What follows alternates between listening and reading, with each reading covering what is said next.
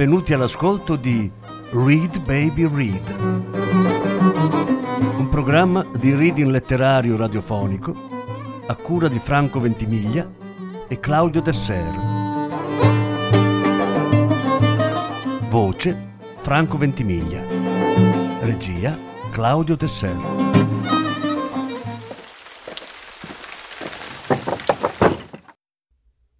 Marguerite Duras L'amante. Lettura in nove parti. Nona parte. Dal momento che era morto lui, il mio fratellino, tutto doveva morire dopo di lui e per opera sua. La morte a catena partiva da lui, il bambino. Il corpo morto del bambino non risentiva per niente degli eventi di cui era causa dell'immortalità che aveva ospitato nei 27 anni della sua vita, egli non conosceva il nome.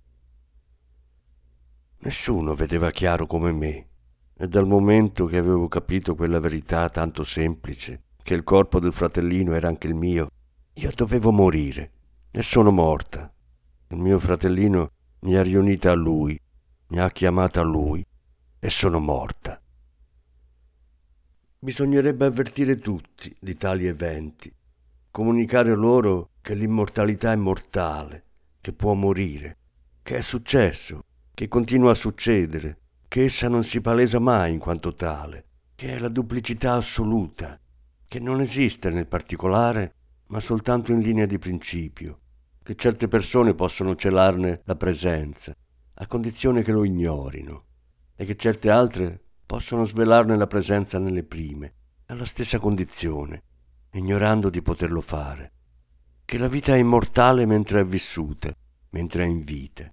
Che l'immortalità non è una questione di tempo, non è una questione di immortalità, è qualcosa di ignoto.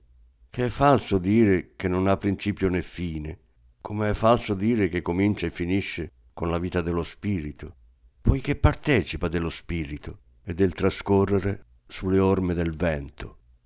Guardate le sabbie morte dei deserti, i corpi morti dei bambini. L'immortalità non passa di lì, si ferma e li evita. Per il fratellino si trattava di immortalità senza difetto, senza leggenda, senza accidente, pura, assoluta. Il fratellino non aveva nulla da gridare nel deserto. Non aveva nulla da dire altrove o qui. Nulla. Non aveva istruzione. Non era riuscito a istruirsi su niente. Non sapeva parlare. Sapeva a malapena leggere, a malapena scrivere. Talvolta si poteva pensare che non sapesse neppure soffrire. Era uno che non capiva e che aveva paura. L'amore insensato che provo per lui rimane per me un insondabile mistero. Non so perché lo amassi al punto di voler morire della sua morte. Ero lontana da lui da dieci anni, quando è successo, e pensavo a lui solo di rado, come se lo amassi per sempre e niente di nuovo potesse succedere a questo amore. Avevo dimenticato la morte. Parlavamo poco insieme, parlavamo pochissimo del fratello maggiore, del nostro soffrire, di quello di nostra madre, di quello della pianura. Parlavamo piuttosto di caccia, di carabine, di meccanica, di auto.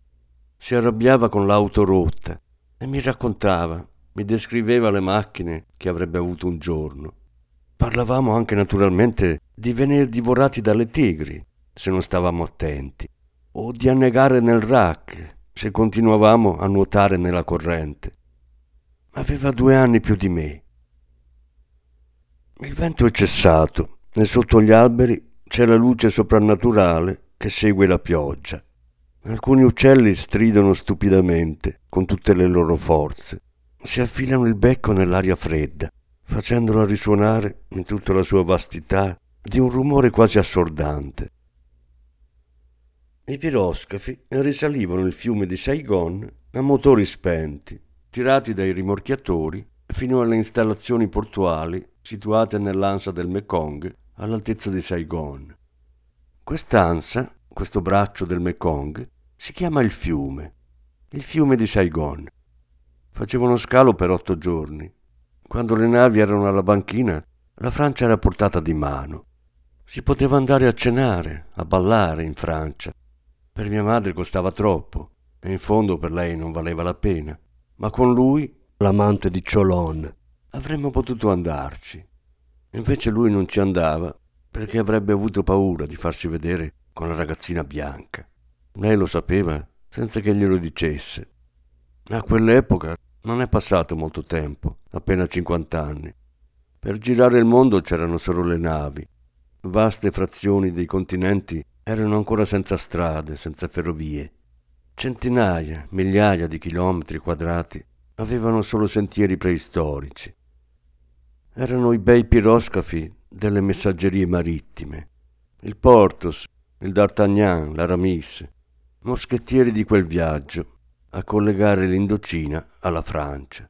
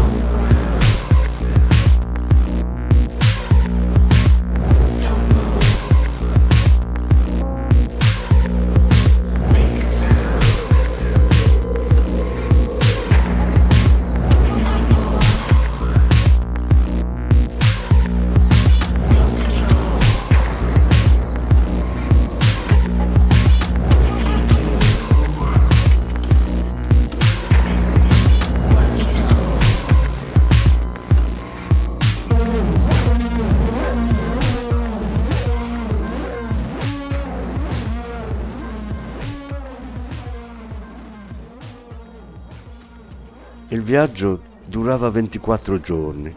I piroscafi di linea erano già vere e proprie città, con vie, bar, caffè, biblioteche, salotti, incontri, amanti, matrimoni, morti. Si formavano società dovute al caso, coatte. Non si poteva dimenticare che erano tali e proprio per questo esse diventavano vivibili e anche talvolta piacevolmente indimenticabili. Erano quelli i soli viaggi fatti dalle donne. Soprattutto per molte di loro, ma anche per qualche uomo, il viaggio verso la colonia rimaneva la vera avventura. Per mia madre avevano sempre rappresentato, insieme alla nostra prima infanzia, il meglio della vita. Le partenze erano tutte uguali, come le prime partenze sui mari.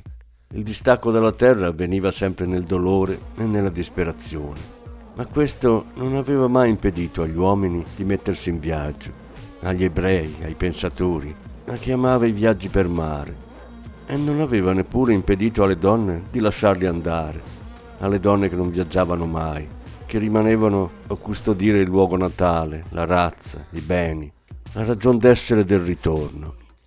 Per secoli le navi avevano reso i viaggi più lenti, più tragici di quanto non lo siano ai giorni nostri. La durata del viaggio corrispondeva alla sua lunghezza, in modo naturale.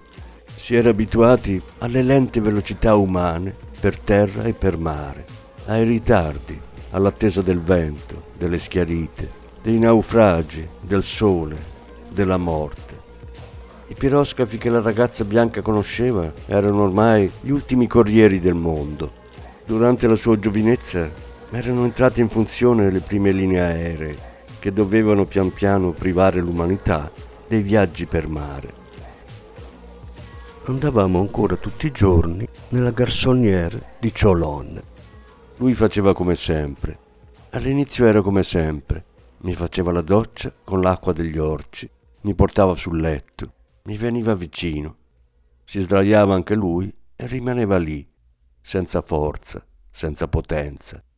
Una volta fissata la data della partenza, anche se ancora lontana, non riusciva a far più niente con il mio corpo. Era successo improvvisamente, a sua insaputa. Il suo corpo non voleva più colei che era decisa a partire, a tradire. Diceva, non posso più prenderti. Credevo di poter ancora, non posso più. Diceva di essere morto. Si scusava con un dolcissimo sorriso. Diceva che forse non avrebbe potuto mai più. Mi chiedevo se voleva che fosse così.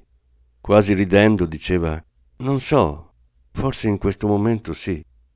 Manteneva tutta la sua dolcezza anche nel dolore.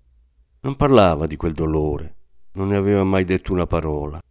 A volte il suo volto aveva un tremito, chiudeva gli occhi, stringeva i denti, ma taceva sempre sulle immagini che vedeva dietro gli occhi chiusi.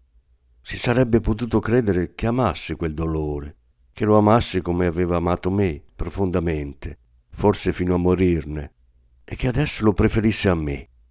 A volte diceva che voleva accarezzarmi perché sapeva che ne avevo una gran voglia e voleva guardarmi quando arrivava il piacere. Lo faceva, mi guardava e mi chiamava la sua bambina.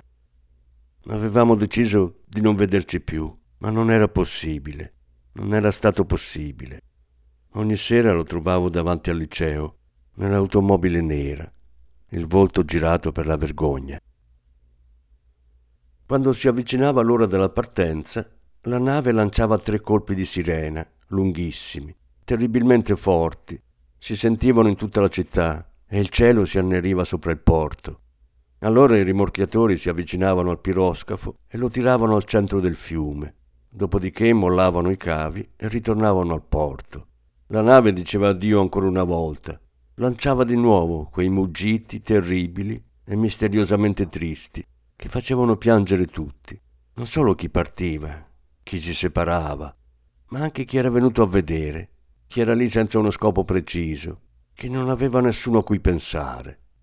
La nave poi, lentamente, con le sue forze, si inoltrava nel fiume. A volte si vedeva la sua alta sagoma procedere verso il mare. Molta gente rimaneva a guardarla, a fare segni di saluto sempre più lenti, sempre più scoraggiati, con sciarpe e fazzoletti. E poi la terra si portava via la sagoma del piroscafo nella sua curvatura. Nelle giornate limpide lo si vedeva affondare lentamente.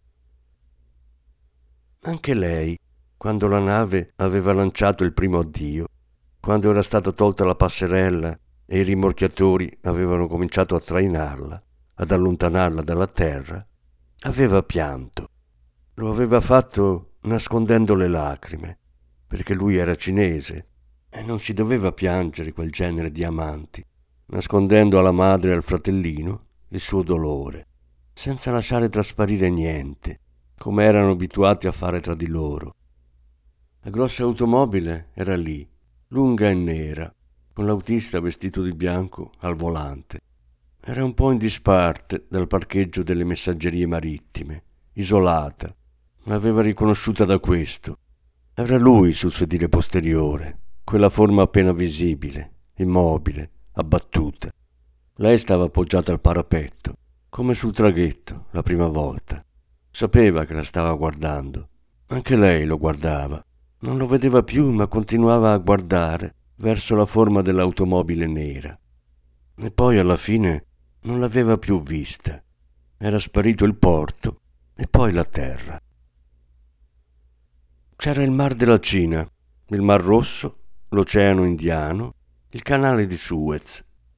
Al mattino ci si svegliava e si capiva di esserci arrivati dalla mancanza di vibrazioni. Si procedeva fra la sabbia, ma prima di tutto c'era l'oceano. Era il più remoto, il più vasto.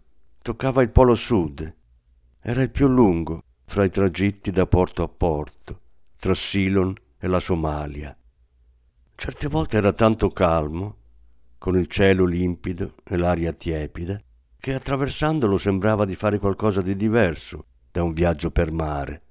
Allora tutto il piroscafo si spalancava, i saloni, i corridoi, gli oblò. I passeggeri disertavano le cabine torride e dormivano sdraiati sul ponte, nel corso di un viaggio, durante la traversata di questo oceano, tardi nella notte, qualcuno era morto. Non ricorda più se successe in quello o in un altro viaggio. Alcune persone giocavano a carte nel bar di prima classe e tra i giocatori c'era un giovane che a un certo punto, senza una parola, aveva posato le carte, era uscito dal bar, aveva attraversato il ponte di corse e si era buttato in mare. Quando la nave, che andava alla massima velocità, si era fermata, Il corpo era scomparso. No, nello scriverlo non vede la nave, ma un altro luogo, quello in cui ha sentito raccontare il fatto. Era a Sadek. Si trattava del figlio dell'amministratore di Sadek. Lo conosceva perché anche lui andava al liceo di Saigon. Lo ricorda, alto, un volto dolcissimo, bruno, con occhiali di tartaruga. Nella cabina non avevano trovato niente, nessuna lettera. L'età le si è impressa nella memoria, terrificante. La sua stessa età, 17 anni. La nave era ripartita all'alba. Questa era la cosa più terribile. Il sorgere del sole, il mare vuoto, la decisione di abbandonare le ricerche, il distacco. E un'altra volta, ancora in quel viaggio, durante la traversata di quello stesso oceano, anche quella volta era già notte, nel salone del ponte principale l'esplosione di un valzer di Chopin che lei conosceva in modo segreto e intimo, perché per mesi aveva tentato di impararlo e non era mai riuscita a suonarlo bene, tanto che poi sua madre le aveva permesso di non studiare più il pianoforte. Quella notte perduta tra tante e tante notti.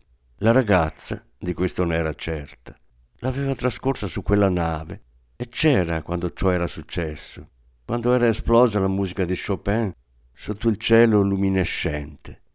Non c'era un alito di vento, ma la musica si era propagata per tutto il piroscafo buio come un'ingiunzione del cielo, chissà per che cosa, come un ordine divino dall'ignoto significato e la ragazza si era alzata come per andare a uccidersi a sua volta, a buttarsi a sua volta in mare.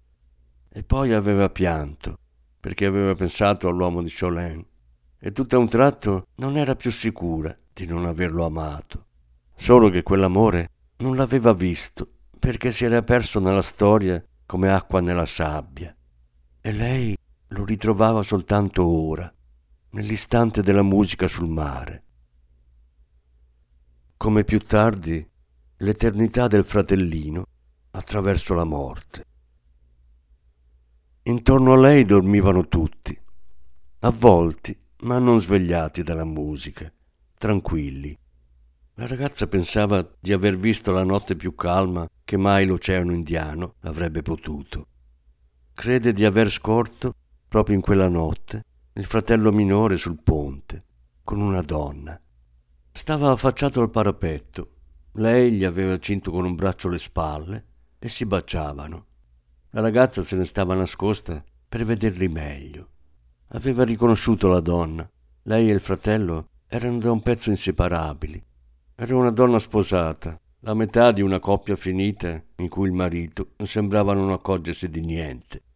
Negli ultimi giorni del viaggio il fratello e la donna stavano sempre chiusi in cabina, uscivano solo di sera. In quei giorni il fratello guardava la madre e la sorella come se non la riconoscesse. La madre era diventata scostante, taciturna, gelosa. Lei, la bambina, piangeva. Era felice, così le pareva, ma temeva quello che sarebbe successo in seguito al fratello. Aveva pensato che le avrebbe lasciate per andarsene con quella donna. Invece, all'arrivo in Francia, le aveva raggiunte lei non sa quanto tempo dopo la partenza della ragazza bianca, eseguendo l'ordine del padre, egli si sia sposato, come gli veniva imposto, con la fanciulla scelta dieci anni prima dalla famiglia, anch'essa ricoperta d'oro, di diamanti, di giada, anch'essa cinese, venuta dalla Cina del Nord, dalla città di Fuchuen, accompagnata dalla famiglia. Deve essere rimasto molto tempo senza riuscire a stare con lei, senza poterle dare l'erede del patrimonio. Il ricordo della ragazza bianca, il suo corpo, doveva essere lì, sdraiato attraverso il letto. A lungo lei deve essere rimasta la padrona del suo desiderio, ciò che per lui significava emozione, immensità della tenerezza, cupa e terribile profondità della carne. Poi è arrivato il giorno in cui è stato possibile, quello appunto in cui il desiderio della fanciulla bianca si era fatto così forte, così incontenibile, da fargli apparire la sua immagine come in una vampata di febbre, tanto da penetrare l'altra donna di quel desiderio di lei, della fanciulla bianca. Aveva dovuto ritrovarsi mentendo dentro quella donna e mentendo fare ciò che le famiglie, il cielo, gli antenati del nord aspettavano da lui, l'erede del nome. Forse l'altra conosceva l'esistenza della fanciulla bianca. Aveva cameriere nate a Sadek che sapevano la storia e forse avevano parlato. Non doveva ignorare quella pena. Dovevano avere entrambe la stessa età, 16 anni. Quella notte aveva visto piangere lo sposo e vedendolo lo aveva consolato. Una ragazza di 16 anni, una fidanzata cinese degli anni 30, poteva senza sconvenienza consolare quel tipo di pena adultera di cui era vittima. Chissà, forse si sbagliava, forse aveva pianto con lui senza una parola per tutta la notte e l'amore sarebbe venuto dopo quel pianto. Lei, la ragazza bianca, non aveva mai saputo nulla di quegli avvenimenti. Anni e anni dopo la guerra, dopo i matrimoni, i figli, i divorzi, i libri, era venuto a Parigi con la moglie. Le aveva telefonato. Sono io. Lei l'aveva riconosciuto alla voce. Le aveva detto volevo solo sentire la tua voce. Lei aveva detto ciao, sono io. Era intimidito, aveva paura come prima. La voce improvvisamente gli tremava e in quel tremito improvvisamente lei aveva ritrovato l'accento cinese. Lui sapeva che lei aveva cominciato a scrivere libri. L'aveva saputo dalla madre incontrata a Saigon. Sapeva anche del fratello piccolo. Disse che ne aveva sofferto, pensando a lei. E poi sembrava che non avesse altro da dire. Ma poi glielo aveva detto. Le aveva detto che era come prima, che l'amava ancora, che non avrebbe potuto mai smettere d'amarla, che l'avrebbe amata fino alla morte.